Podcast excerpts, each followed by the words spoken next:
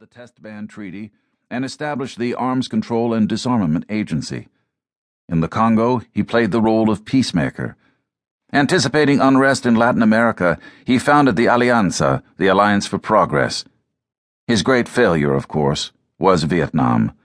But he repeatedly refused to send combat units, and particularly draftees, to Southeast Asia. In Kennedy's last two presidential years, fewer than 60 U.S. volunteer advisors were killed in Vietnam. After his assassination, 57,939 Americans died there, most of them conscripts. As Hegel observed, quantitative differences may be so great that they become qualitative.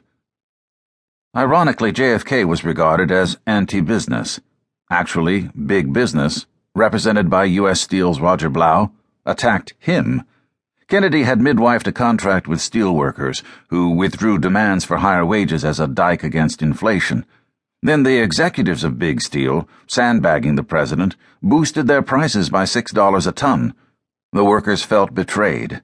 So did the president. He threatened antitrust investigations, the cancellation of tax relief for the industry, and the loss of Pentagon contracts. Three days later, the manufacturers surrendered unconditionally. Subsequently, speaking at Yale, the president tried to dispel myths about hostility between industry and government, but the old blues simply glowered.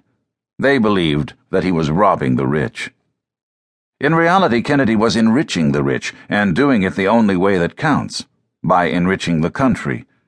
He had studied economics with Walter Heller, and his annual presidential budgets were less than $100 billion.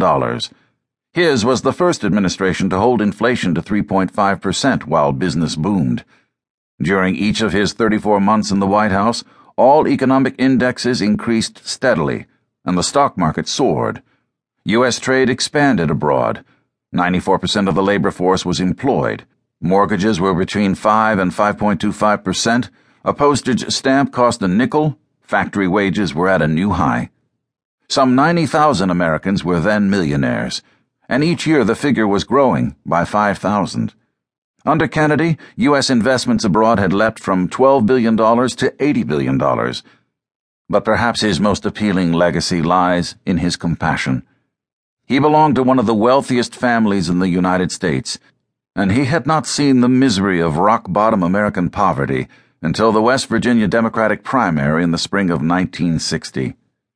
Deeply moved, he made his first official act as president the issuance of an executive order doubling the food rations for four million needy Americans. Later, he launched Medicare and strengthened Social Security.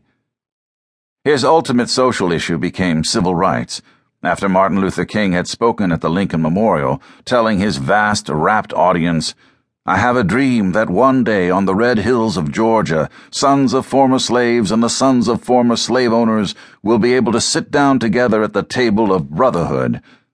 Kennedy welcomed him to the White House, gripped his hand, and said, I have a dream.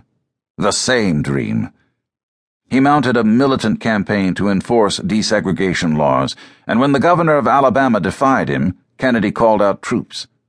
On June 19, 1963, JFK sent a comprehensive and far reaching civil rights bill to Congress, thereby becoming the first president since Lincoln to put the full force of his office behind racial equality.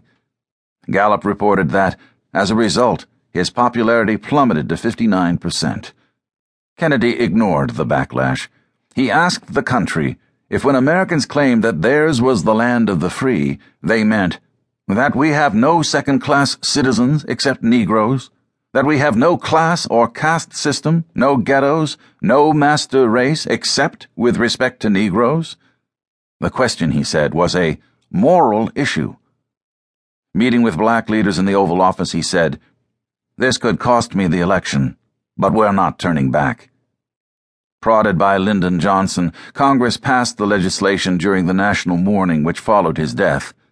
But while Kennedy lived, it was a political millstone around his neck.